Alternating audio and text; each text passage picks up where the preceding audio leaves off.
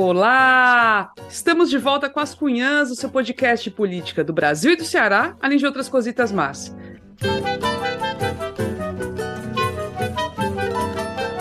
Eu sou Camila Fernandes e, como sempre, estou ao lado de outras duas cunhãs jornalistas, a Ebele Rebouças. Oi, Ebele! E aí, cunhazinha? Estamos aqui, né? Folgadas, mais descansadas, bronzeadas. Tem um aqui, viu, meu povo, que tá o bronze do sucesso. Vocês não sabem nem quem é, Inês Aparecida. Mas eu também tô, tirei até meu amarelo empombado um pouquinho esse fim de semana. E aí, meu povo, um beijo para todo mundo que tá aqui com a gente. Eu, a cor que eu fico de pegar um solzinho é a cor vermelha só, não é o bronzeado, mas a, a Inês fica bronzeadíssima, está ali lindíssima, uma blusinha toda decotada da Inês. Conte aí como é que você está para os ouvintes, para quem está só nos ouvindo. Menina, eu estou, que no meu tempo chamava é, é gola verão, é toda sem os ombros aparecendo, porque eu sou enxerida. Eu não quero nem saber se tá mole, se tem celulite, quero nem saber. Inês, bronzeado. Tu se lembra que antes tu não gostava de mostrar os ombros? Eu me lembro dessa tua fase aí. Tive uma fase muito só andava de mangas. Aí depois eu digo, por quê? Por que não posso mostrar minha celulite? Por que, que eu não posso mostrar os meus babados? Mas agora vai de alça, vai até aqui. Porque eu nem tá sei. Corretíssima. Tá belíssima. Belíssima, belíssima, Inês. Pois, é. gente, neste, neste início de maio, vamos começar né, essa, esse mês falando de três temas. Olha só, hoje as cunhas estão tão recheadas, né? O episódio de hoje vai ser recheado. Só porque descansaram o final de semana, então assim. é para compensar. para compensar o descanso, três temas. Dois nacionais que prometem dar muito o que falar essa semana é, um deles é a CPMI dos ataques golpistas, né? E o outro é a votação do projeto de lei 2630, né? A Lei Brasileira de Liberdade, Responsabilidade e Transparência na Internet, chamada de PL das Fake News, e a gente vai explicar exatamente o que, que é isso. Aí o tema local, que a gente não podia deixar de falar, é a tensão crescente entre o prefeito de Fortaleza, José Sarto, e o governador do estado do Ceará, Eumano de Freitas, nessa corrida aí que está cada vez mais próxima, apesar de estar bem longe ainda, né, pela prefeitura em 2024. Eles estão aí se pegando e a gente vai comentar isso, tá bom? Antes de começar, vamos ao recado do financiamento do podcast.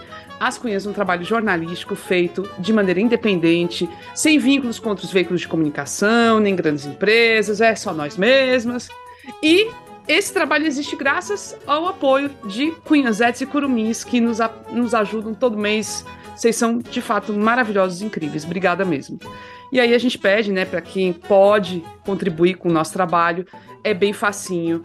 Você pode contribuir, seja pelo apoia.se barra Podcast ou pelo Pix, mandando qualquer dinheiro, qualquer valor para a chave ascunhaspodcast.gmail.com a contribuição, a partir dos 10 reais por mês, você ganha, como assinante, o direito de assistir com, com a gente a gravação de um episódio exclusivo. E depois, se você não, não conseguir participar da gravação, não tem problema, você recebe esse episódio exclusivo todo mês, tá? É muito bacana. É sempre um momento bem legal. A gente grava pela plataforma Azul, então é remota. Você pode estar em qualquer lugar do Brasil e do mundo e participar, tá? Agora, se você mandar um Pix, manda também ali na descrição do pagamento o seu e-mail para a gente conseguir entrar em contato depois, tá certo? E vai lá nas nossas redes sociais, Instagram, o YouTube, Twitter, tamo lá com as Cunhas Podcast. Então não deixe de seguir a gente, bora lá. Agora sim, bora começar. Música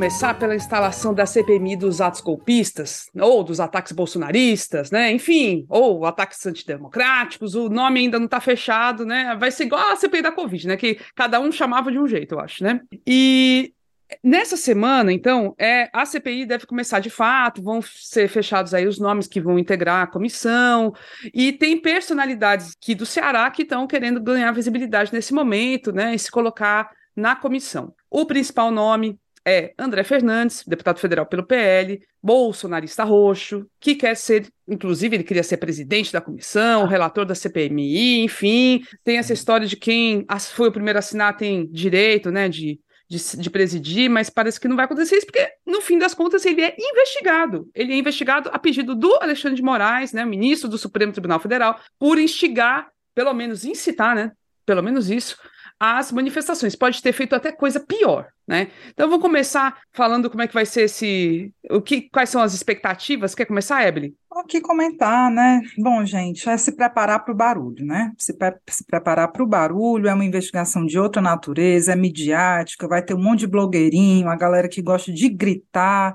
E assim, falou no André Fernandes, né? Tá para ser confirmado ainda o nome dele, mas você vai ter, provavelmente, filho de Bolsonaro nessa comissão, estão sendo cotados. É, do, do lado governista também vai ter a galera da gritaria, o Janones está também cotado para essa história o Randolph, tem o pessoal da CPI da Covid, que a gente viu atuando muito fortemente, que a gente gostou muito de ver, né? Tipo, Elisiane Gama, o Randolph, o Renan Calheiros, enfim. Então, vai, vai ser, é um, um, um tipo de investigação muito midiática, provavelmente vão ser chamados a depor, e aí vai ser importante também, né, porque vai ser uma, é uma investigação política, né, mas vários é, personagens estão sendo aguardados, tipo o próprio Bolsonaro pode ficar mais para o final, mas parece que está se preparando para depor na CPI. O Anderson Torres é, também está cotado para ir para essa história. Bom, é, ah, o, o Girão estava se colocando também para estar tá nessa comissão, né, Camila? Vocês sabem, gente, se ele, Exatamente. Se ele conseguiu? Não,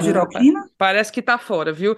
Porque ele é do Partido Novo, né, gente? Então, o Eduardo Girão, senador pelo Ceará, o, o famoso Giroquina, ele está no Partido Novo, e o Partido Novo é nanico, e não deve ter espaço para isso, não. Ele está tentando emplacar, mas não deve ter espaço, não. Não, ele quer, ele ele está apenas se botando, ele sabe que não tem espaço, porque aquele girão, ele não presta. Ele sabe que não pode, ele sabe que o partido dele não tem condição, mas ele se joga, tá entendendo? Para aparecer.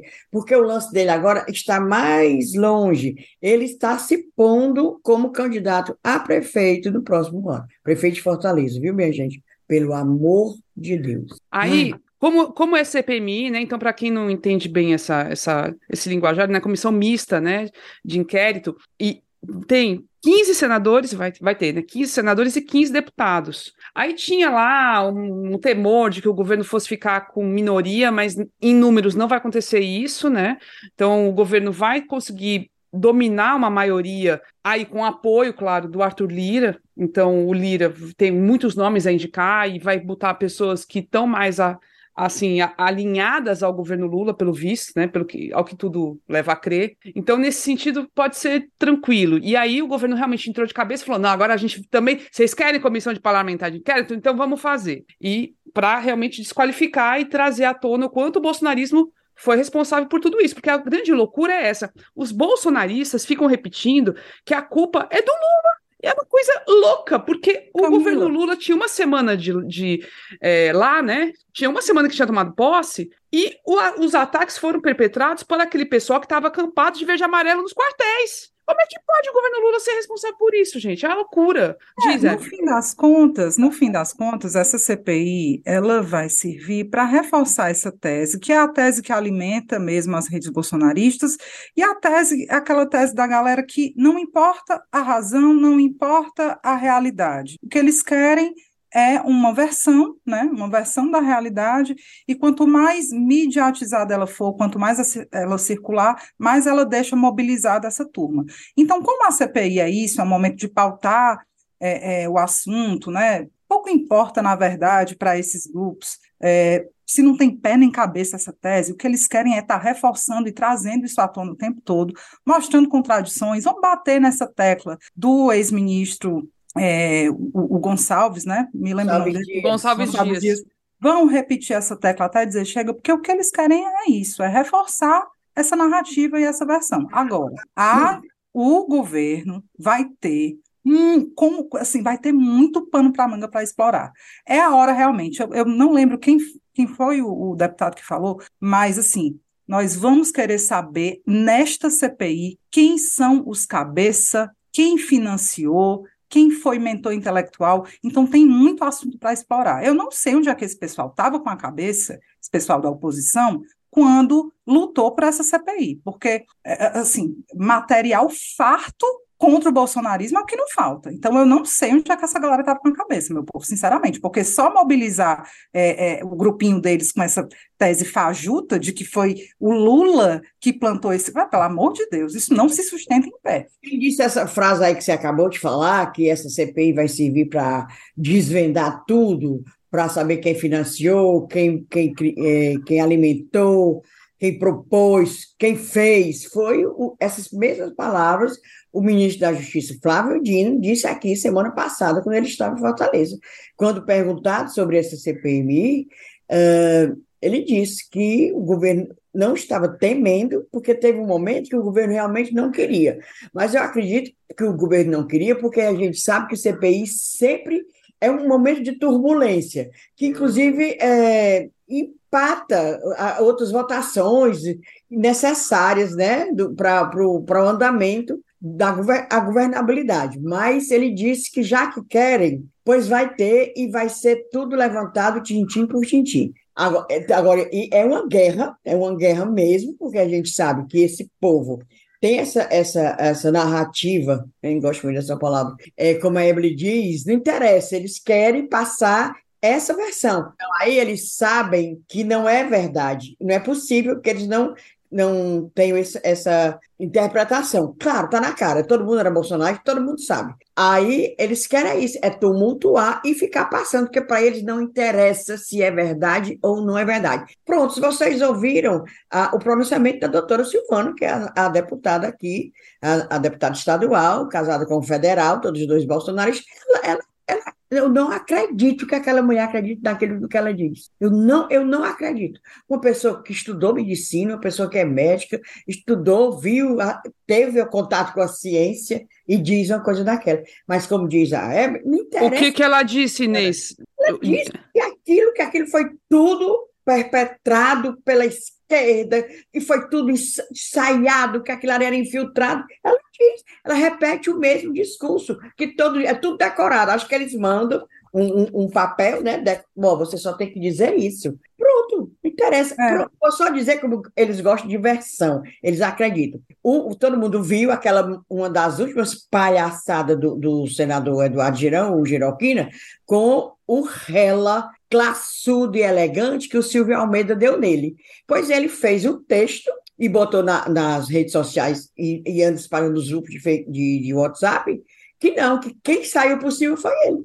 A gente viu, estava lá, todo mundo viu, ouviu, e, e ele disse que não. Tá não interessa, interessa é a versão que eles dão, isso que eles querem. Agora, bora ver, vai ser uma guerra. O, o governo tem que estar muito bem preparado, tem que botar o pessoal lá mesmo afiado, porque o outro lado a gente sabe que também é afiado. E outra coisa, para mentira, ah, Maria, mentira pega com facilidade danada, né? É. A mentira pega mais e se espalha mais rápido, né? O que eu li é que os governistas estão querendo focar no Anderson Torres, né? Para quem não lembra, ex-ministro da Justiça, é, onde foi encontrado, né, no armário dele aquela minuta do golpe, né? Bem direitinho, todo o embasamento é, de, de aplicação da, da, da GLO, da Garantia da, da lei da, da ordem. ordem. A garantia da lei da ordem. Então, estava tudo lá, escritinho, e foi encontrado no armário dele. Bom, então eles estão querendo focar nisso, né? Ninguém sabe se o Anderson Torres vai ou não depor, mas eles têm muita coisa para abordar, gente. É isso. É quem consegue pautar melhor, quem consegue é, é, fazer mais barulho e trazer mais novas versões para essa história, né?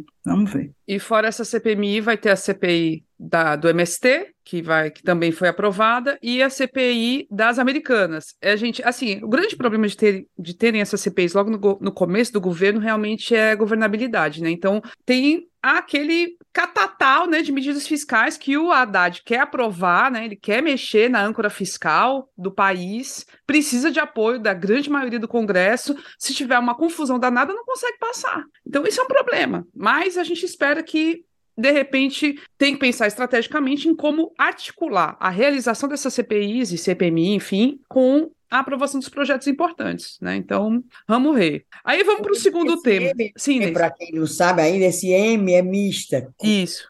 Comissão parlamentar mista de inquérito, porque é mista, porque é deputado e senador. Exatamente, em, números, em número igual, que aí e é uma das questões que aponta que o governo errou, que já devia ter entrado logo, a, devia ter emplacado logo uma CPI só no Senado, não deixado ter também na Câmara. Enfim, mas vamos avaliar como é que vai ser daqui para frente. O segundo tema é também tem a ver com o governo federal, que é esse PL, que é o projeto de lei 2630, né, que apelidado erroneamente de PL das fake news, mas que na verdade busca criar a lei brasileira de liberdade, responsabilidade e transparência na internet. digo erroneamente de PL das fake news, a gente adora, né? Todo mundo gosta de dar um apelido para as coisas, né? Um nome mais curtinho. Esse nome é muito longo.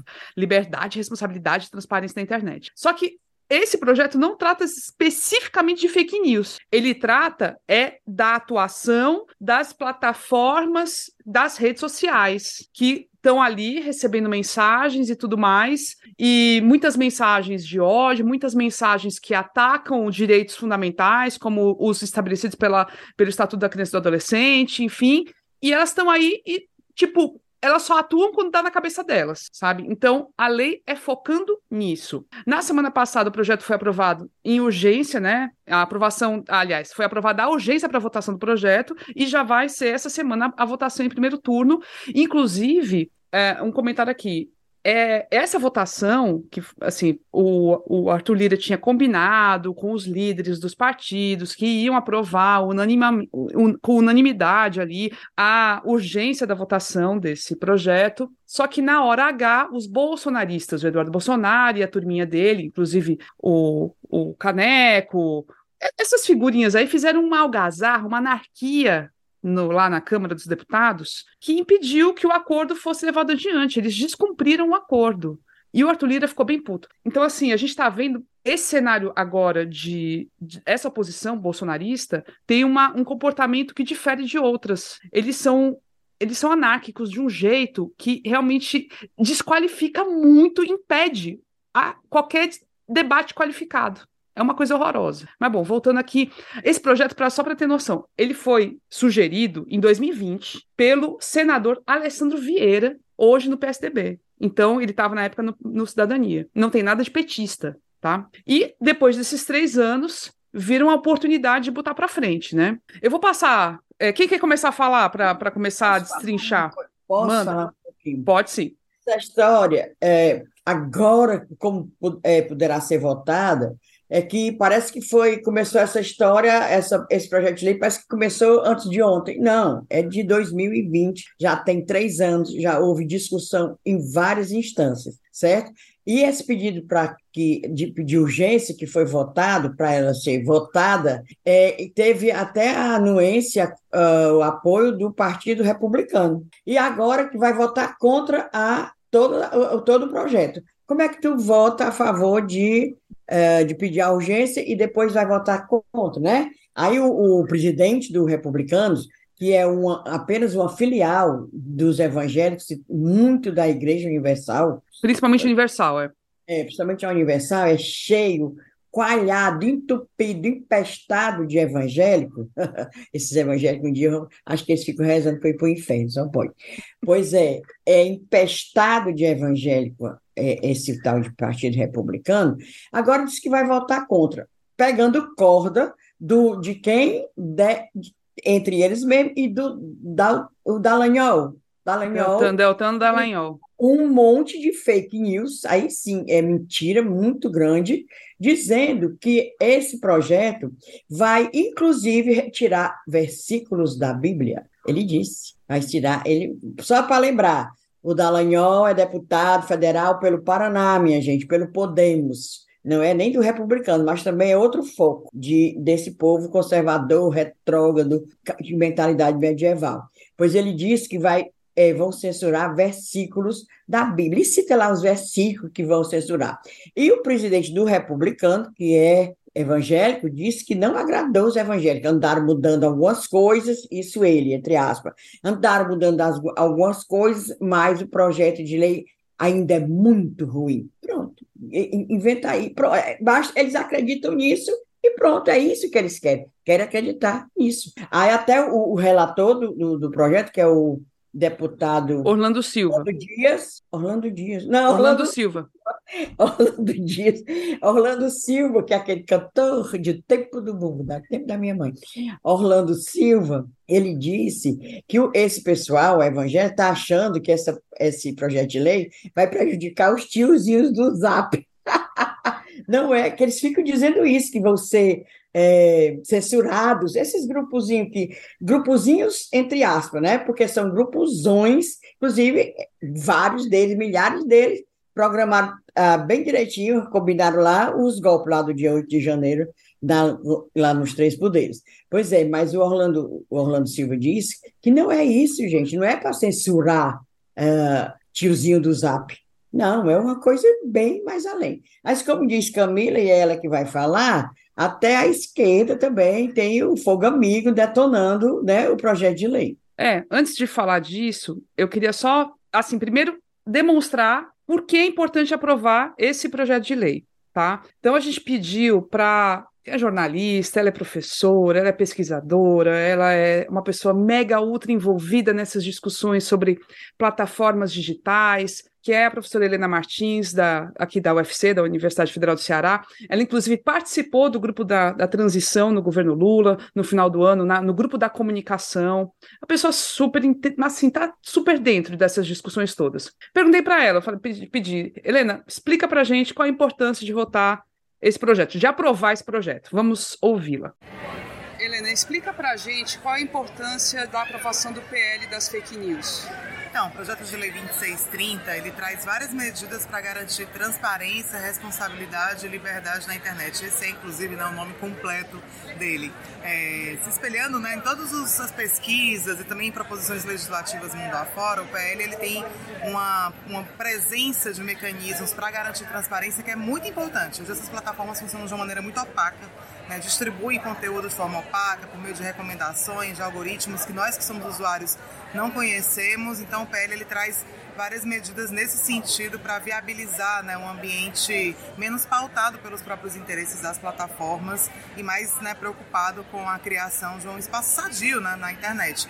Além disso, ele traz mecanismos de responsabilização das plataformas em alguns casos. Nesse sentido, ele atualiza um pouco o que está no Marco Civil da Internet, né, sobre o sistema de responsabilização e coloca que as plataformas elas têm que operar né, contra conteúdos ilegais, tem uma série de conteúdos listados no texto, é, durante a vigência de um chamado protocolo de crise. Quer dizer, se tem, por exemplo, o caso das escolas, né, alguém percebe que tem uma, uma presença de conteúdos nocivos sobre escolas, né, é, e aí se recomenda que as plataformas tomem dec- de- decisões importantes. Se elas não tomarem, elas podem ser responsabilizadas. Na vigência desse protocolo, que foi algo também que foi criado para evitar que esse mecanismo de responsabilização fosse permanente. A gente não quer as plataformas né, monitorando o conteúdo, decidindo se o conteúdo A ou B deve sair do ar apenas né, pelos próprios critérios dela. Então tem essa, esse mecanismo. Além disso, medidas em relação à criação de códigos de conduta, à transparência, que eu já mencionei, a termos de uso também mais claros e informados ao usuário, e também um aspecto muito importante que é a a gente de devido processo. É, por exemplo, a plataforma vai tirar um conteúdo do ar, vai remover ou diminuir o alcance. Ah, mas se o usuário discordar dessa decisão, que pode ter sido tomada, por exemplo, por meio de inteligência artificial e ter incorrido em erro, né? Então, o usuário tem condição de acionar a plataforma para contrarrestar, por exemplo, uma decisão dela. Então, são algumas medidas que estão por aí, mas há outras várias, porque é um projeto muito complexo, longo, né? E foi também incorporando pleitos diversos na negociação. Essa comemoração toda que vocês ouviram, porque a gente estava a gente estava no esquenta lá da, da UFC, no cantinho ali, esperando o resultado do Consune, Conselho Universitário, que estava decidindo a lista tríplice para mandar para Brasília, com os nomes aí, para a indicação do reitor, né? Então, o Consune confirmou, em primeiro lugar, o professor Custódio Almeida, que foi escolhido da comunidade acadêmica com mais de 83% dos votos, e eh, o pessoal estava tava, tava em polvorosa lá, foi bem corrido falar com a Helena, mas obrigada, Helena. E ela, ela resumiu perfeitamente, de fato, o que aconteceu, o, aliás, o, o que está trazendo essa lei, e é, é para deixar claro, porque assim, uma, um dos argumentos que tem gente reclamando, ah, é censura, é a volta do AI-5, e vai tudo, gente- as pessoas não vão mais poder falar nada, não é isso. São. A gente está falando de conteúdos ilegais que desrespeitam as leis brasileiras. O que vale para a vida offline, o que vale na vida da rua, vale também para as redes. Então, se tem gente cometendo crime nas redes, as redes, em primeiro lugar, elas têm que ter uma atitude mais rápida, mais veloz para ir lá e tirar do ar. É, esses são esses conteúdos. Se alguém for injustiçado, essa pessoa vai poder recorrer, vai poder, vai ter mecanismo para isso. Hoje em dia, as redes tiram conteúdo da cabeça delas, derrubam conteúdo que elas acham que é errado, mas não necessariamente que tem a ver com a nossa lei, sabe? Então, é de uma certa forma, o, o Brasil, o país, nosso Estado, tem um certo controle sobre o que as redes já estão fazendo por conta própria. E lembrando, redes são empresas gigantescas que ganham muito dinheiro, ganham muito dinheiro com ódio, muito dinheiro com polêmica, muito dinheiro com tudo de ruim, com crime, inclusive, sabe? E a gente não tem nem. não pode fazer nada. O Telegram outro dia desrespeitou a Polícia Federal, a Justiça, pediu coisas, né? Itens que eles mandassem sobre grupos que, que são antissemitas, gente. É, é gente que está que tá instigando ódio a judeu. É, a gente está vivendo isso ainda. A gente está em 2023 e isso está acontecendo. Então, isso, é, é, basicamente isso, não é para estabelecer nada, mas como a Inês falou, o negócio está tão, tá tão à flor da pele que tem gente da esquerda que está espalhando fake news em relação a isso para ser contra a, o PL. É uma coisa impressionante. Dizendo, Camila, que a regulação da internet é só debatida no Brasil. Não. É o mundo nenhum que está tá discutindo isso, que está vendo perigo. Pelo menos 55 países estão discutindo isso, essa regulação. Aí não, aí vem lá, não, é só Brasil, só Brasil. Não é, não é isso. Ai, gente, Desculpa é... te interromper. Eu, eu fico tão triste, de verdade, assim, de ver que um debate extremamente necessário e sério como esse está descampando para o maniqueísmo, para a safadeza, para a desonestidade intelectual, sabe? Eu tenho visto muitos artigos de figurinhas aí respeitadas, é, entrando nesse discurso, né? É porque é a lei da censura, a lei da mordaça, galera, pelo amor de Deus, é a soberania desse país, sabe? É, é, é não é nem o futuro, é o presente da nossa juventude que está em jogo. Essas plataformas não são território neutro, né? elas são poderosíssimas e elas têm lado, elas têm interesse político também. E quando elas se instalam, quando elas são usadas e ganham milhões né, de usuários num país, se você não tiver uma legislação que diga, ó, oh, bebê, você fica aqui, você está ganhando dinheiro aqui no meu país, mas você tem que se submeter a tais e tais leis. Se a gente não tiver isso, que é o mínimo, que, que diabo de país é esse? Que diabo de soberania é essa de um país, sabe? E um negócio que é extremamente importante, né, que mexe com a vida de todo mundo, de todo mundo que é mãe ou não, que é pai ou não, é, a gente está vendo aí ataques a escolas, né, ataques criminosos, de tudo quanto é jeito, grupos criminosos de ódio, né, que planejam ataques, que planejam assassinatos, se mobilizando nas redes. E quando você tem um país que vai e fala, um governo que vai e fala, ó, oh, rede tal, eu identifiquei isso aqui, isso aqui, eu quero saber de onde é que está vindo, você vai ter que me dar os dados dos usuários que estão por trás disso. Elas dizem, não, não vou dar não. Ou então faz que nem o Twitter, responde com um, emoji, um emojizinho de cocô, né? Que é o que eles estão fazendo agora, estão usando e vezes em fazer, debochar e tripudiar na cara do governo brasileiro e da imprensa brasileira quando eles são questionados. Então não dá, gente. E, e é uma pena, sabe, que esse debate tenha sido sequestrado. Eu fico muito triste. Né? Primeiro, porque tem essa questão dos interesses é, de grupos que se beneficiam com, com fake news, grupos de extrema direita. Gente, e assim, alguém há de dizer, né? Ah, mas a esquerda também espalha notícia falsa. A esquerda também isso falseia debate. Cara, é, muitos estudos acadêmicos sérios têm mostrado o quão desproporcional é o uso e a, e a disseminação de fake news em relação à esquerda e à direita. Basta você pesquisar, pesquisa estudo sério, né, pesquisa acadêmica séria, é desproporcional. 2018 isso ficou é, extremamente nítido. Então, é, há um grupo político interessado em continuar disseminando em massa esse tipo de conteúdo. Mas, para além disso, meu povo, o debate foi para um lado que, sabe, tem ruralista que vai votar contra porque está puto com Lula, porque o Lula está beneficiando o MST evangélico que vai quer imprimir mais uma derrota ao, ao governo porque é puto com Lula mesmo. Então foi para um, um, lado do interesse individual partidário que minou o debate. E aí eu fico assim questionando, eu acho que é uma coisa para a gente pensar sobre essa urgência, né? essa urgência da votação, que foi aprovada por 238 votos, se eu não me engano, na, na semana passada. Foi bom mesmo, sabe, aprovar essa urgência? Tem clima, tem condições de aprovar um projeto minimamente bom desse jeito? Eu tô achando que, bom, eu tô achando que não tem muito futuro, não. Tô meio pessimista. É, dessa terça-feira, que é o dia que está indo ao episódio, mas pelo, pelo que estão dizendo, Evelyn, essa, uh, já estão querendo voltar a adiar, tá entendendo? Ia ser votado nesta terça-feira, mas vão querer, é dia 2, mas vão adiar, porque estão vendo que o negócio não está muito resolvido, né? Aí vai, é. vão adiar. O Orlando, o Orlando, Silva, provavelmente quem estiver escutando o episódio hoje, pode ser que já tenha né, saído uma decisão, porque pela manhã dessa terça-feira o Lira iria se reunir com os líderes de bancada para avaliar se mantinha ou não a votação desse projeto de lei nessa terça-feira ou se adiaria, né? Porque tem toda essa discussão, né, de que o governo não tem é, voto, uma base sólida suficiente para aprovar. Não é um projeto de autoria do governo, como disse a Camila, mas é. o governo Lula é fiador, né? Apoia a proposta. Isso. Então estava tendo essa discussão aí sobre adiar ou não. É um debate urgente, né? A gente sabe que é urgente, mas possivelmente por essa conjuntura aí que, que se formou, porque, tipo, ó, o requerimento de urgência foi aprovado por 238 deputados, certo? Ganhou a urgência, mas é menos do que o projeto precisa ter para ser aprovado no mérito, que são 257 deputados. Então, a, parece que a oposição, eu li na imprensa que a oposição até se animou. Ah, beleza, aprovaram é, aí a urgência. O republicano já disse que não, que não vota.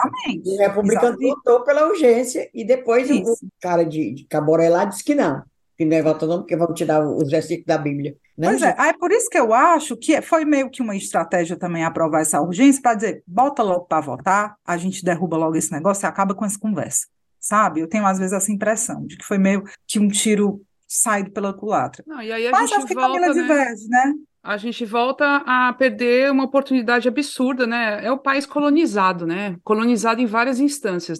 Se, se isso, se isso tá acontecer, tá né?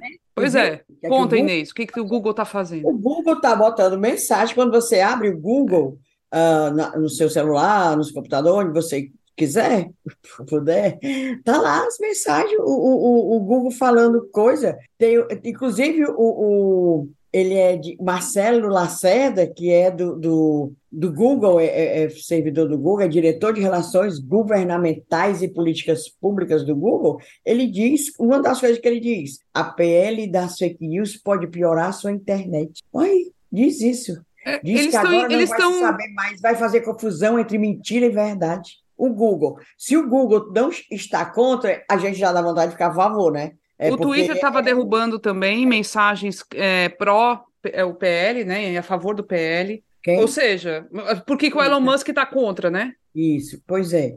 É isso. É, ah, é mas tem, tem esquerdoide que diz que não, isso aí é o menos, porque a Globo está a favor, então não presta.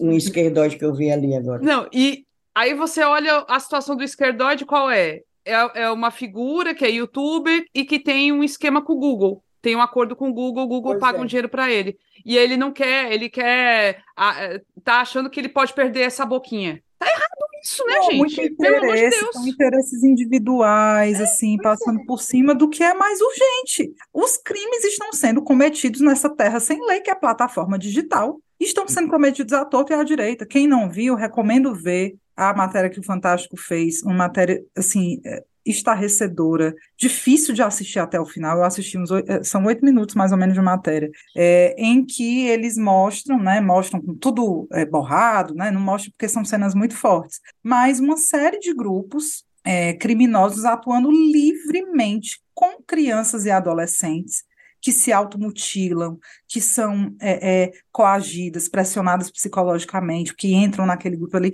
É, é isso acontecendo livremente na plataforma, no tal do Discord, que eu não conhecia. E assim, fica por isso mesmo, os crimes são cometidos e as plataformas deixam correr. Né? Porque as pessoas estão lá usando, compartilhando e não sei o que, gerando rendimento para as empresas. Então, elas não é, têm interesse em mais. É dinheiro. Não quer saber se está fazendo bem ou mal para criança, para adolescente, para adulto, para negro. Não, não quer saber se está rendendo dinheiro. Então, pronto. Isso é um crime, Aí. rapaz. E que, ah, não. E como diz você, é, ele ficou nesse debate do, do e sim e do não. Ah, o, o, os, o pessoal do agro vai votar contra, os deputados do agro, os deputados da evangélica vão votar contra, e não é pelo, pelo sentido, pelo, pela, uh, pela questão em si, não. É para ser contra o governo, porque foi. É, ah, porque agora o MST está é, sendo valorizado. Vamos votar contra a PL do.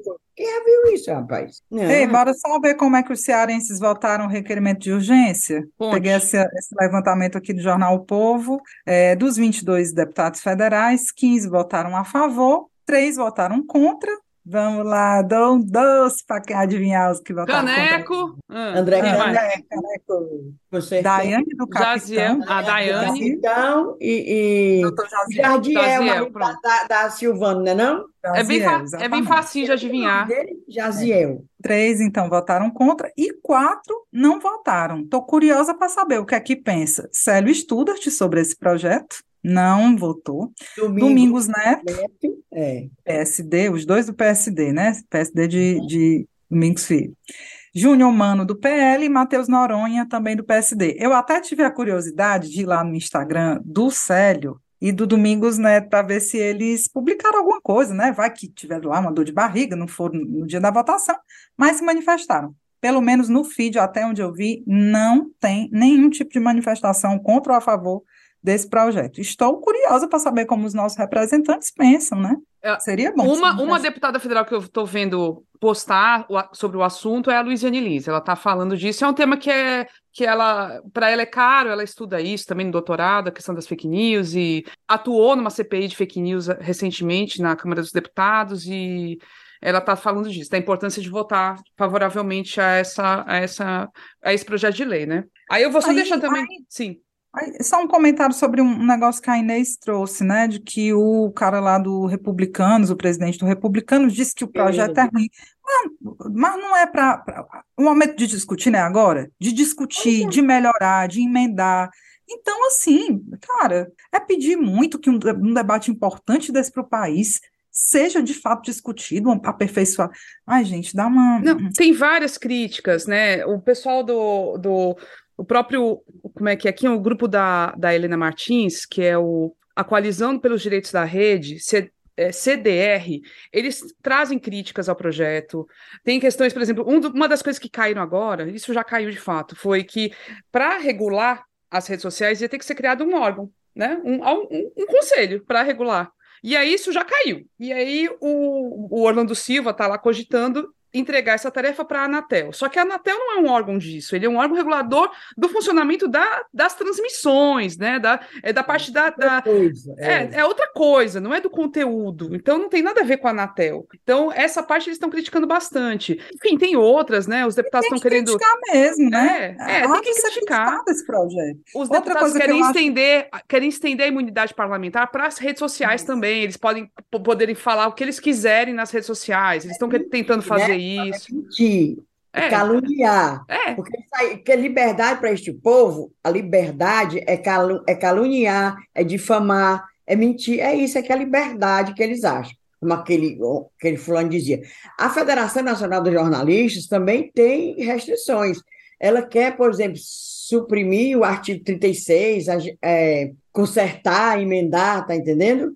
É, é, tem coisas a serem ajeitadas mesmo. Hã? Tem coisas a serem ajeitadas é, mesmo, o né? Artigo, ela, a, a, Federação Nacional dos Jornalistas, nossa federação, acha que o artigo é fruto do lobby das empresas jornalísticas. Esse artigo 36, certo? Aí quer fazer uma emenda, disse que já, já apresentou essa, essa proposta, parece que não, não levaram a sério, mas ainda está tá para o debate, certo? É, é. Esse artigo 36 diz o seguinte: uh, que estabelece que o detentor dos direitos autorais de conteúdos jornalísticos que foram utilizados pelas plataformas digitais devem ser remunerados. No entanto, para as organizações signatárias do manifesto, a redação do artigo é genérica e incapaz de dar conta da complexidade do tema. Não define, por exemplo, o que será considerado como material jornalístico, nem como se dará tal remuneração ou quem fará a fiscalização. Pronto, mas depois é tudo isso vai ser regulamentado também, né? Pois então, é. é uma coisa para. Assim, enfim, tem coisas que dá para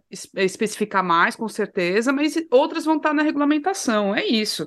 Eu, eu sou a favor que o trabalho jornalístico seja remunerado assim como as artes são, né? Música, quando é tocada nas redes sociais, assim, elas são remuneradas, porque o trabalho jornalístico não é, né? Enfim, tem que ser, mas é isso, é, tem que ter mais discussão mesmo. Aí, ó, o... vou só deixar uma recomendação para quem quiser saber mais. Essa semana, quarta-feira, dia 3, às 19 horas, vai ter um debate sobre, sobre essa questão toda, né? É, da regulação das comunicações, a regulação das plataformas, é, feito pela Compós, que é a Associação Nacional de Programas de Pós-Graduação em Comunicação, com a Rede Nacional de Combate à Desinformação, RNCD. Então vai ser lá no canal do, do, do RNCD no YouTube. Vamos assistir, vai ser 19 horas no YouTube. E aí sim, é um pessoal qualificado que estuda isso entendeu? Não vamos atrás de conversa de Deltan Dallagnol, pelo amor de Deus. Tá, e tem os é, doidinhos também, o, o, o, esses youtubers meio doidinhos também, deixa eles de lado, vamos atrás de quem tá falando com qualidade, que tem informações, que tem dados, para entender melhor esse, esse negócio. Vamos ao terceiro tema. Essas cunhas estão muito recheadas hoje. Com a aproximação aí da corrida eleitoral de 24, né, de 2024, que tá longe pra caramba, tem mais de um ano pela frente, mas enfim, tá se aproximando. E aí tá aumentando a tensão entre, de um lado, o prefeito José Sarto, né, e seus apoiadores, com o pessoal que está ali no entorno do governador Eumano de Freitas. Sarto, PDT, que se ficou realmente na oposição a, a Eumano, é a principal oposição ao Eumano, inclusive, é o Mano do PT, que está aí estabelecendo uma nova é, liderança no Estado. E aí eu vou jogar para vocês, gente. O negócio assim começou com taxa do lixo, já foi para a saúde, até onde isso vai, né? Mulher, esse povo não se emenda, não. Menina, é toda semana.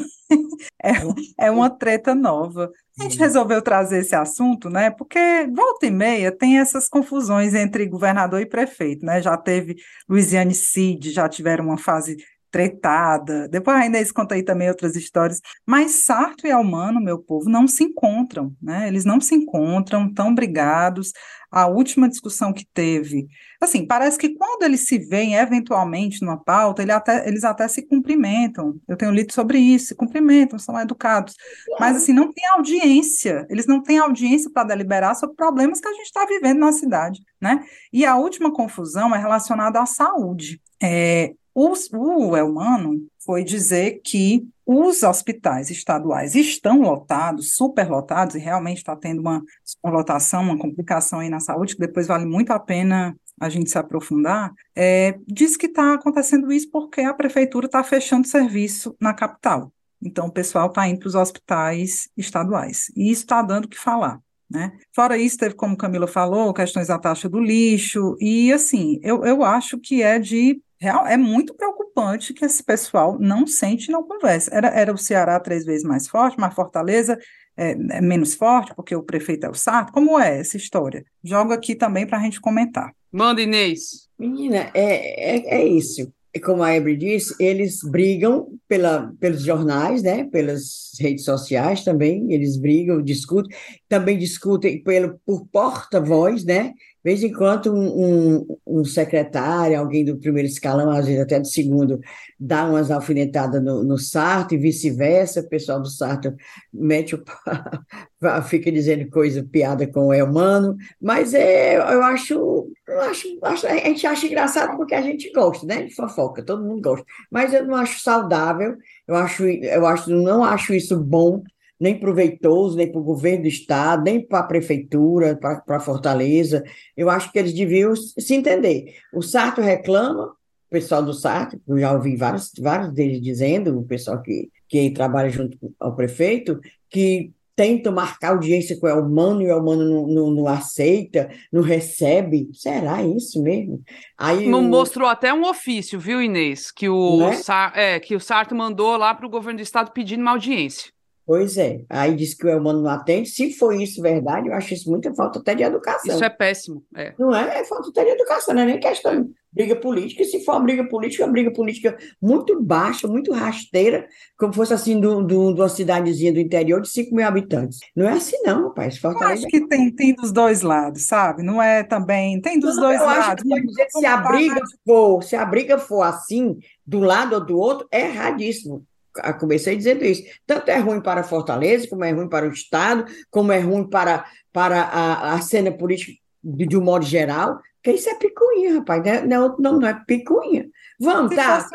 Bora entrar numa. Vamos, eu vou lhe receber. Tá, tá acessado, não fecho mais hospital, não, que eu não aguento, não, sabe? Tá, é, mano, não faço isso, não. Pronto, chega duas pessoas adultas, rapaz, dois adultos. Se fosse uma briga que pelo menos a população ganhasse, né? De um dizer assim, é eu vou fazer mais do que tu, eu vou fazer mais do que tu. Não, quem vai fazer sou eu. Era essa é conversa que tinha antigamente, né? Que Fortaleza tinha que ser sempre oposição para ganhar mais, né? É, ganhava mais sempre por isso, porque aí um queria fazer mais que o outro, mas nesse caso não está acontecendo mesmo, não. Não, tá não.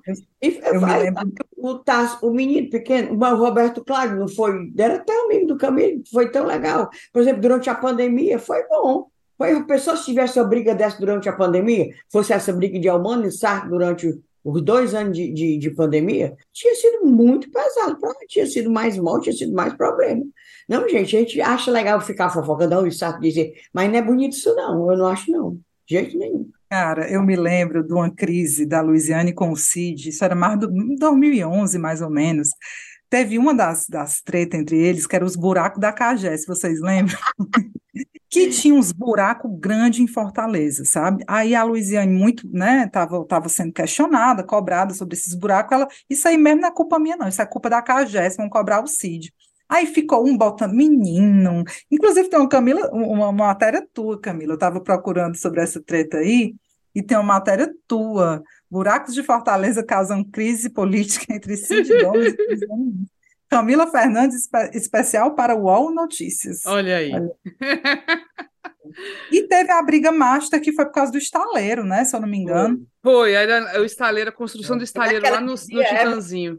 Esta cidade, como é que ela dizia? Essa cidade tem prefeita, porque tá, era o Cid, né, que queria fazer. Era o Cid, é. Foi esse né? negócio, ele queria. Tem uma praia, para quem não conhece, Fortaleza tem na região do, do Porto, do Mucuripe, tem uma praia que é bem estreitinha, assim, ela não é muito ampla, mas é o, é o reduto dos surfistas, assim, é onde surgiu lá a Tita Tavares, que foi campeã de surf, outros surfistas também super campeões. Ele, o pessoal nasce lá porque, enfim, é uma área que tem um, uma condição muito positiva para o surf. E aí, nessa história, na época do, do governo Lula ainda, tinha um investimento muito alto na Transpetro, né? Então, que era o Sérgio Machado, se lembra, né, Inês Aparecido? Claro. O Sérgio, presidente da Transpetro. O Sérgio Machado, que depois saiu naquela gravação, né, do... Como é que era? É, é, para ajeitar tudo, né? Era com, com o Supremo e com tudo, né? Ele falando lá com o Romero Jucá. Mas, enfim, voltando para finalzinho do governo Lula. Tinha um, tinha uma, um incentivo para a construção de estaleiros para construir navios para a Petrobras. E aí surgiu essa, essa oportunidade de fazer um nessa praia, que aí teria que ser numa condição perfeita como a da praia do Titanzinho. Iam fazer um paredão lá. Ia ser uma construção que ia fechar a praia, praticamente. Iam deixar uma tripinha para o pessoal de lá, uma coisa bizarra. E foi muita confusão muita mesmo, e a Luiziane tomou partido da população, né, da, e foi contra o projeto, o CIG era muito a favor, porque falou, falava que ia gerar não sei quantos mil empregos, mas ainda bem que o negócio não foi para frente, gente. Onde teve estaleiro, lá em Pernambuco teve, e está abandonado, assim, o negócio morreu. Então, assim, ainda bem que a gente não caiu nessa. E podia ser em outros locais, entendeu? Que os caras queriam investir menos, eles queriam pegar um, um local já perfeito, assim, para botar, para não ter muito problema, já com quebra-mar, já com não sei o quê, para gastar menos. E ainda bem que não deu certo. Ah, Mas indo bem. mais para trás, teve também briga entre governador e prefeita, que foi Tássio Gereissati e Maria Luísa Fontinelli. Mas ele hoje em dia diz que isso era uma lenda, mas não era lenda não, porque não era não. É. Era lenda não, mas ele diz agora, deu entrevista esse ano já, esse, esse 2023, dizendo que era uma lenda. É uma lenda, mas ele mesmo diz uh, que é, a Maria Luísa era até uma boa pessoa, ela pessoalmente, mas tinha um grupo é, encabeçado por Rosa da Fonseca que queria a revolução, achava que ia ter a revolução na época, e ele não tinha condição de, é, de negociar, de, de, de como é que querem negociar, de entrar em acordo com a Maria Luísa por causa desse grupo dela. Esse grupo pretendia que nós é, achava que nós estávamos à beira de uma revolução que tinha que esgarçar ao máximo, estou lendo palavras de Tasso Gereissati, ao máximo possível o sistema para que acontecesse a grande transformação e mudança. Era uma revolução, eles, eles acreditavam realmente um grupo que acompanhava a Maria Luísa, que acreditava que ia ser. Eu dizia, meu Deus, como é que pode? E vai ser só Fortaleza, né? Totalmente é, uma revolução operária, marxista no meio do Brasil, capitalista. Eu ficava assim pensando como é que podia ser uma coisa dessa. E por conta disso, teve muita coisa. Aí a Maria Luísa dizia que o Tasso é, boicotava os projetos dele, boicotava o dinheiro, boicotava. Menina, era uma, era uma treta grande, era uma treta grande mesmo e séria. Não era só essas picuinhas por aí. Eu achava mais séria do que hoje, mas ele está dizendo que não, que não foi não. Foi lenda, foi não, tá, gente? Foi não que eu vi, que eu me lembro né? Então, acompanhou. É. Foi grande a, a é, tinha essa tradição, Nossa, Fortaleza. Eu tinha muita raiva deste taço. Me lembro de um evento que teve aqui, foi muito engraçado. Conta, conta, conta, Inês. Foi do Sim Ceará, festival do Sim Lembro Ceará. desse evento. Que o Tássio ia, estava é, programado para o Tássio ir abrir, ou era encerrar. Eu sempre ia assim, uma autoridade, vereador, reitor, porque o Sim Ceará é uma promoção da Casa Amarela, que é lá da UFC, né? Menina, a Rosa da Fonseca parece que estava com a bacia para jogar água no taço de Gereissati. Pegaram o companheiro. Mansa, não calminha, bichinha. Ele é tatu. Mas aí deram um jeito. O vô da Oliveira conseguiu, assim, levar a companheira Rosa para Deus a tenha. Teve até umas homenagens lindas a ela agora. É, é, para um banheiro, tá entendendo? Lá do Sim São Luís e perder a chave. Perder a chave, tá entendendo? Perder a chave, aí só achar a chave para soltar a rosa do banheiro depois que o Tasso foi embora. Minha Mas nossa ela ia jogar água. Sequestrar a pobre. Uma dela ia, ia, ia encharcar o miserável.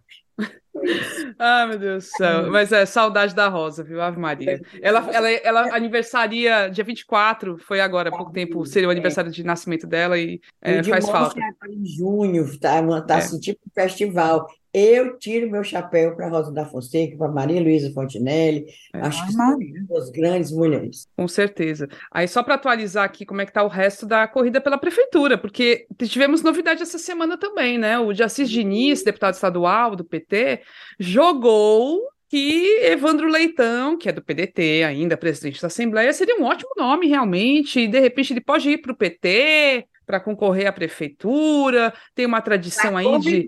o Evandro Leitão para ser, para uh, afiliar-se ao PT. Como é que é isso, Inês? O PT não é assim, não, né? Parte de aluguel agora, que muda, a pessoa vai e já vira candidato? É isso? Será que rola? Porque isso. tem aquela conversa também, que a Luiziane tem o domínio do, da, é, do, do, município, né? Do diretório municipal do partido. E aí, ela, se ela quiser ser candidata, é ela. Como é Quando é eu li a história do dia 6, eu, eu fiquei na minha cabeça, e Luiziane deixa?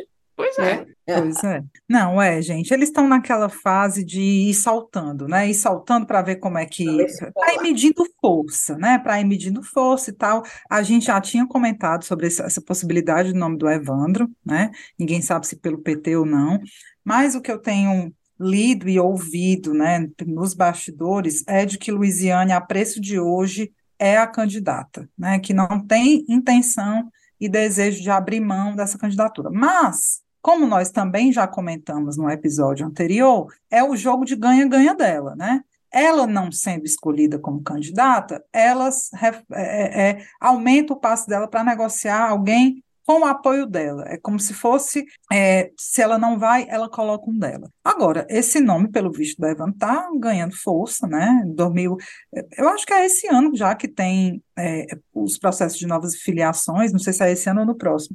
E aí a gente é, vai tem que pegar se... a janela, né? Vai ter que pegar a janela partidária para não perder mandato, né? Exatamente. E aí vamos ver como é que. Porque o que se coloca é que ela tem é, hegemonia no municipal e está ganhando novos adeptos, né? Outras forças estão vindo mais para perto dela, e ela e Guimarães são os nomes que vão definir essa história. Então é isso, é o jogo do ganha-ganha. Eu Enquanto acho que ainda é isso- cedo pra gente. Sim, é cedo, né? Só o pessoal se movimentando mesmo. É. A gente está vendo a Larissa Gaspar, deputada estadual, também muito ativa, tentando fazer uma comunicação muito assertiva, Tá se sempre botando no jogo, se botando no jogo, é. falei também com as pessoas aí nesse semana que ela pode se botar no jogo, mas que ela não, não, vai, não vai participar. O PT não vai dar agora chance a ela. Ninguém sabe, né? Isolda, hein, gente? Que a gente tinha. Hã? Isolda Sela, um nome que a gente lá atrás chegou a, a- a colocar. Então, né, Teve uma época tão em evidência, agora lá, escondida lá no Ministério da Educação, tá meio assim, mas agora também é do Conselho do Banco do Nordeste.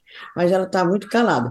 Tá bem Mas Brasília, né? Tá bem Brasília. em Brasília, bem, numa, numa função bem, ah, bem né, elevada do Ministério da Educação, assim, está muito afastada aqui do Ceará. Tu sabe qual é a minha opinião, pô, para se esquecer, não é daqui para ali, né? É, A Luziane faz certo, ela passa assim, três anos sem fazer, sem a- dar muita eh, visibilidade ao mandato, né? Diz até que o gabinete dela às vezes é até fechado, mas aí quando chega perto de eleição, aí ela vem. Né? Aí se volta e fala e papapá. Muito bacana. Pois é, pode ser que a Isolda também, eh, quando for mais daqui para o fim do ano, também comece a aparecer, né? Que também é um, seria um bom nome, que aí o povo ia se lembrar que ela foi preterida, tem aquela coisa tem a história. ter e tal. É, mas bora ver. Agora, falando em Brasília, rolar, ninguém pode dizer agora não, ninguém bota baralho, é, bola de cristal. Mas, mas ó, falando, em- falando em Brasília, a gente que fica lá em Brasília, que lembra que é do Ceará, assim, perto da eleição, Eduardo Girão, que a Inês já antecipou, Já quer quer se ser. Prefeito, mas só que faltava mesmo. Não, e foi engraçado essa semana, eu participei de um debate lá na UES, e durante as conversas, tal, era sobre eleições 2020, 2022, ah, o debate, né? Então a gente estava falando disso e tal. Um assessor do Eduardo Girão estava lá assistindo e veio, assim, foi- veio fazer uma intervenção, ele veio fazer uma pergunta, né? É, questionando, assim, ele falou que o, o Eduardo Girão, o senador, está repensando a comunicação com a imprensa, está fazendo uma, um reposicionamento e tudo mais. E ele quis insinuar que a imprensa é toda vendida, que só pagando é que ele consegue botar alguma coisa no ar, sabe? Aí eu falei, epa, epa, como assim, né, querido? Não é assim, não. Nem, assim, primeiro que você tem que mandar um release para os veículos de comunicação, que é o Mas texto... conta como ele falou, Camila, que ele falou que estava querendo propor uma parceria. Como é essa É, história de? Ele, ele contou assim que chega nos veículos de comunicação falando assim: olha, queridos, a gente do, do mandato do senador Girão, a gente quer fazer uma parceria com o seu veículo de comunicação. E que a, a resposta sempre que vem é: qual é a contrapartida? Aí eu, eu dei o conselho, eu falei, olha, amigo, para começo de conversa, quando você vai para um órgão jor- jornalístico, né, um órgão de imprensa, você não vai propor parceria, não é parceria. Você vai entregar um release, que é o texto jornalístico da assessoria de imprensa, dizendo alguma coisa que você queira que talvez seja publicada, mas quem vai decidir se vai publicar ou não, se é pertinente ou não, se te- é de interesse público, é o jornalista, certo? Não tem cobrança por isso, é tudo de graça, sabe? E tem veículo de comunicação que ele não, que não vai ter interesse em, em publicar. Tipo, coisas malucas, defesa de cloroquina, anti-aborto, o, o senador Girão entregando feto de plástico para os outros. A gente só se for falar mal, certo? Falar bem não vai ser, que é o nosso caso. Então eu falei isso para ele. Então, Ou seja, nem. Nem propor É, o nome do parceria. assessor era Coronel Plauto, viu? exatamente, é. Quem É isso aí. saber. Mas ele realmente está aqui, né? Ele tá dando mais entrevistas, tá de aparecendo. falar Onde no programa no, no- no- na Jangadeiro, né? com, com o Nonato Albuquerque, o Nonato Albuquerque perguntou a ele a história do. O senhor anda com, com um, um feto, com, com. Bonequinho de plástico de, do feto e tal. não, é o meu mascote. Ixi, Mulher, ele disse que o boneco de silicone é o mascote um dele, cara. Quem quiser pode ali estar, inclusive esse trecho, fizeram o corte, e tá lá ele dizendo, rindo, achando assim o máximo, como se o Donato estivesse também achando máximo. Mas o Donato estava dando uma debochada na cara dele, sabe? Ou ele é muito cínico, ou ele é muito burro, não sei, ainda não decidi, ou se é as duas é coisas verdade. ao mesmo tempo. Pois ele É disse que aquele, aquela coisa horrível que o ministro ah, Silvio Almeida rejeitou, as- eh, não quis receber, era o, ah, o mascote dele. Um feto de silicone. Não é, normal, não. Armário, Não é né? normal. É Eu, eu só sei assim, torço para que ele seja candidato. Bora, seja candidato. Vamos lá, né, prefeito? Bora. Vamos lá Não discutir a cidade. Vamos lá. Eu acho que vai ser muito bom, É, né? Eu acho que vale a pena a gente voltar só um pouquinho aqui para Sarto, é humano, tal, porque saíram pesquisas, né, semana Sim. passada. Hum. É, e essa pesquisa, que é da Paraná Pesquisa, eu acho que vale a pena a gente comentar, é um instituto que é questionado, né? Nem todo mundo é, é, considera um instituto confiável, enfim, ele não tem um- uma tradição muito boa aí no mercado, não, uma reputação muito boa, não. Mas é a pesquisa que teve. E aí, gente, o Sarto, o negócio não está muito bom para ele, não. A avaliação ótima dele, né? Segundo os respondentes, foi de 5%, boa, 21,2%. Guarde aí esse boa. Regular, 33%, certo? Achei que foi muito regular. Ruim, 11,7% e péssima, 26,3%. Então, quem considera ruim e péssima, soma 38% da galera. E ótima e boa, 26%, né? E aí tem uma das perguntas que é: você aprova ou desaprova a gestão? Nesse momento aqui, tem um equilíbriozinho que me surpreendeu, sinceramente. O aprova é, somou 43,5% das, dos entrevistados e o desaprova 50,9%. Mostra uma certa, eu não sei nem se é uma, uma, uma divergência, né? Porque assim, o ruim péssimo é muito superior ao ótimo e bom. Mas na hora dessa pergunta mais objetiva, aprova ou desaprova, você tem um, um ligeiro equilíbrio aí de 43 a 50,9. E lembrando, o Sarto está andando pelas ruas, né? Ele está por aí. É, foi para o show da Alcione nesse fim de semana passado. Não, Eu, eu- mulher, eu estava tentando apurar se era verdade ou não, mas eu estou lendo aqui no Jornal o Povo que sim, que Sarto foi vaiado no show da, da Alcione. Um amigo meu que foi para o evento disse que não tinha visto, até onde ele eh, eh, tinha visto, né, o show, não tinha acompanhado vaia nenhuma, não. Mas tá aqui, a imprensa está dando. Tu- O tu o Sarto gosta de música, né? E curtiu muito o show com a garrafinha de cerveja tomando, né? Na garrafa direto, né? Era assim, pai, dançando, tão legal, tão animado. Certo, tá aí, né? É a gente que é, é criticado, fica chateado, mas o Sarto fica de Tá boa. relaxado, né? Tá relaxado. Ora, um monte de taxa do lixo entrando aí no cofre da prefeitura para ele fazer obra adoidado no ano A que vem. minha ele não viu a A cor. minha ele não viu também, não. A minha É, não. Meus é. 500 e tantos reais que mandaram, que chegou aqui em casa, ele não vai ver, não. Ministério Público tá questionando aí, e de repente vai derrubar esse negócio. Vamos ver, né? Né? Vamos ver. Pois tu acredita que o Regis Nauro, Regis Nauro me fez pagar este diabo dessa primeira parcela, mulher? Tô com ódio dele. Ele do saco agora. Ai, meu Deus do É, céu. e o Elmano foi avaliado nessa, nessa Paraná pesquisa aí também, viu? Ah, é Saiu é, bem. Diz que é, a prova, o aprovado dele deu 62,4%. Tá bom, bom. bom número. É Um bom. bom número. Melhor É do que a do Sarto, né? É. Tá em 40 pontos. Pois agora É isso. É, é, vamos pois é. para o momento do desabafo, né, gente? Chegou o momento. O momento do recadinho. O momento discunhã. Com três assuntos, e ainda. Pode ter certeza, é muito discunhã também, gente. Assim, se deixar, é, Fazer cada um fazer, o- eu posso fazer o meu interiorando. pode, Inês, manda. Eu estive nesse fim de semana em Paracuru, né? O, o feriadão.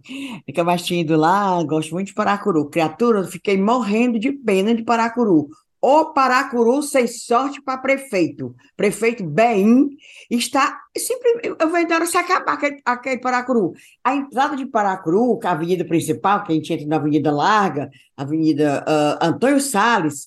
Menino, você demora para chegar mesmo assim na praça, para entrar no centro de Paracuru, uns 20 minutos se desviando de buraco, de buraco e lixo, a coisa mais horrível do mundo. Aí eu pensei que era só a entrada, não, vai que é a chuva, esse asfalto, não. É o resto da cidade esburacada, suja. Tem uma parte, tem um, um- outra parte do calçamento que vai para um restaurante muito conhecido lá, que todo mundo frequenta, um restaurante que tem mais de 30 anos, que é o Fórmula 1, do meu amigo Michel, ele é um francês, e mora no Paracuru há, uns 30 anos ou mais. E o calçamento que dá no, no- no restaurante dele é impressionante. Você consegue andar a pé, menina. Le- você se esborracha, se não tiver cuidado, não tiver agarrado com a pessoa, ou sei lá, vai de bengala, você se esborracha no chão. Até para carro é ruim. pois Paracuru está cheio de buraco, cheio de lixo, eu não, uma desorganização. Domingo tem, ou é, domingo tem a feira, tudo desorganizado. O que diabo é aquilo? Que azar, que peitica que botaram naquele Paracuru? Pronto, tá aí.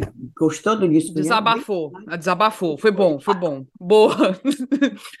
e tu, Emily Rebouças? Diz, Cunha. Meu diz Cunha vai ser, mulher, até parecido com o da Inês, mas eu vou começar logo pelo outro, que é o seguinte. É uma matéria que eu li, né, li no Jornal Povo nesse fim de semana, e eu acho que isso aqui tem que ser bem divulgado, tem que, sabe, aparecer. É, a matéria diz que abril de 2023 foi o primeiro mês em que o cearense conseguiu comprar duas cestas básicas com salário mínimo. Desde janeiro de 2022 isso não acontecia, por conta da alta dos, dos alimentos, do, do acostamento mesmo do salário, né? Então, abril de 2022 é, foi o primeiro mês em mais de um ano 23. que dá para Abril de 23, de né? 2023 foi o primeiro, exatamente, primeiro mês. Essa informação é do DIEESE, que é o Departamento Intersindical de Estatísticas e Estudos Econômicos do Ceará, DIEESE-CE. E aproveito para lembrar, né, que ontem foi anunciado também, ontem, dia 1 foi anunciado o aumento do salário mínimo, que vai agora para 1.320. É uma esperançazinha de que as coisas comecem a melhorar, a gente sabe que é lento, que é sentir mesmo melhora, é coisa de médio prazo, mas eu acho essa notícia, achei que ela deve ser reforçada. E meu segundo discunha, bem rapidinho, parece com o da Inês, que era também para aquelas bandas, né? Eu dei uma escapulida no sábado para a praia, e, meu povo, aquela avenida ali da Calcaia, Calcaia também, isso aí não, viu? Vitor Valim, macho. É, aquela avenida que você sai de Fortaleza, que passa pelo viaduto ali da Barra, não sei o que, entra na Calcaia. Ali, sabe o que eu ia dizer também? Ali é, é o Pacheco. Mulher, ali tá horrível. O lixo. Tu viu o lixo? Lixo demais. Buraco feito. O diabo. Gato. Que diabo é isso? Tudo bem, é a chuva? Aumenta não. os buracos mesmo. Mas, mulher, tá demais, uma coisa horrível. E, as, e o canteiro central cheio de lixo. Aí pronto, é para reforçar também. Uma avenida importantíssima que leva para as praias, né? Isso. Caraí, Cumbuco. Leva... É turístico para ir para o Cumbuco, é o caminho do Cumbuco, do Caraí, da Lagoa Banho, né, ali. Vitor Valim, que é de tu, macho. Manda macho, limpar é o, nem o do auge do aterro do Janguruçu não era imundo daquele jeito, aquele canteiro ali da, da, daquela parte que, vai, que sai de Fortaleza. Assim que sai de Fortaleza da Barra do Ceará, começa a, a imundície. Coisa horrível.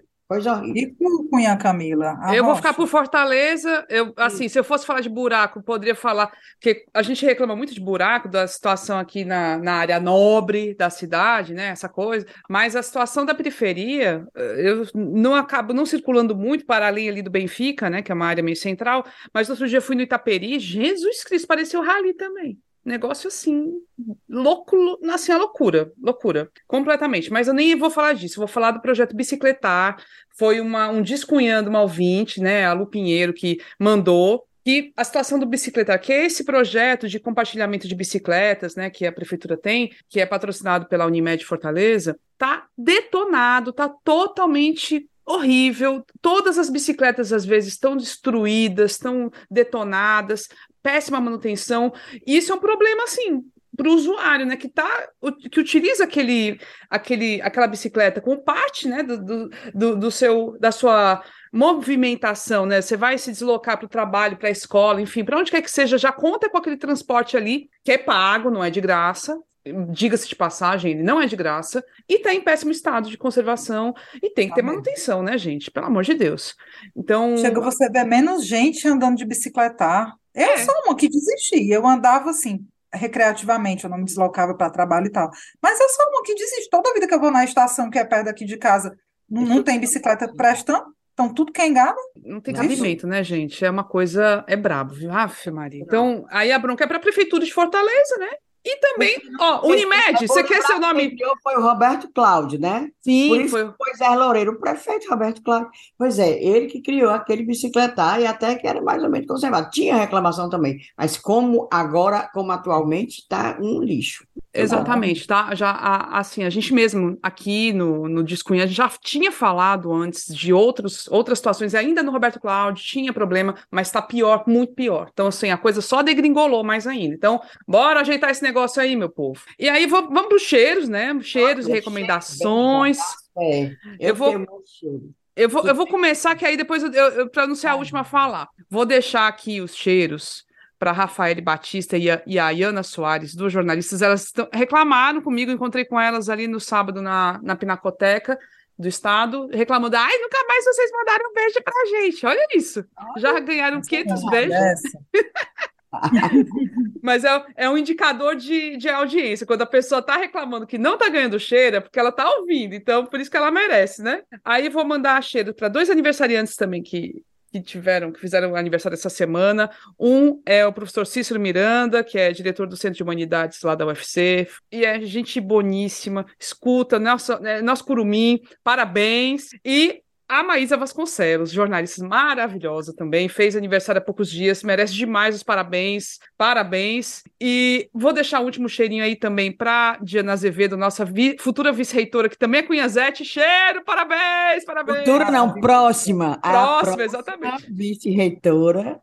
Exatamente, que é Cunhazete. E aí eu vou deixar uma recomendação, que é a exposição Negros na Piscina, que está rolando lá na Pinacoteca do Estado, curadoria da Fabiana Moraes, maravilhosa, que já deu entrevista para gente, falou inclusive dessa exposição, e do marido dela, o Macir dos Anjos, o conge, né? O conge matador de barata que a gente brinca. O... Essa exposição vai ficar, em... tá, tá aberta lá na Pinacoteca até dia 14 de maio. Tá bem assim, pertinho, mas dá tempo de passar lá é de graça. Você chega lá na Pinacoteca, que é ali na região central, bem pertinho do.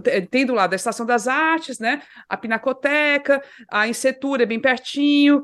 Passeio público, dá para fazer um passeiozinho no centro bem legal, encerrando ali na Pinacoteca e vendo essa exposição que está incrível, merece demais, gente. Então, até dia 14 de maio, tá lá. Qualquer coisa, se informa ali pela, pelo Instagram da Pinacoteca, você vai ver umas cenazinhas lá da exposição. É muito interessante, muito bacana mesmo, viu? Era isso. Agora manda, Inês. Alôs, meus alôs. Vamos lá, deixa eu botar meus óculos.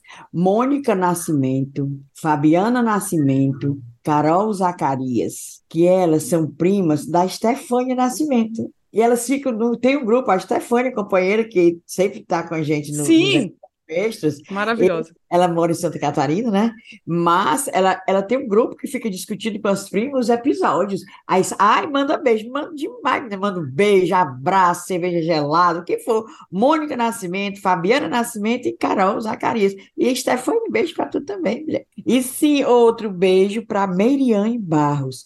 Ela encontrou comigo, ela é do, trabalha no Hospital Universitário Walter Cantídio. Menina, ela disse que é Cunhazete. Ai, tão fofa ela, a gente deu um abraço. Pois vai, Meriane, um beijão bem grandão para ti, viu? Ai, eu fiquei toda feliz, ela é de lá, uh, do, do HUWC. Por, deixa eu dizer aqui que eu tenho cheiros. Oh, a Evelyn tá, mas tá cuidando, é. O primeiro não, não vai ser muito bem feito, não, porque eu sou o quê? Uma pessoa lesada, não é mesmo? Você, eu tava, fui, resolvi do nada ir pro estádio sábado. Fui assistir Fortaleza e Fluminense, um jogo belíssimo, 4x2 pro Fortaleza e tal.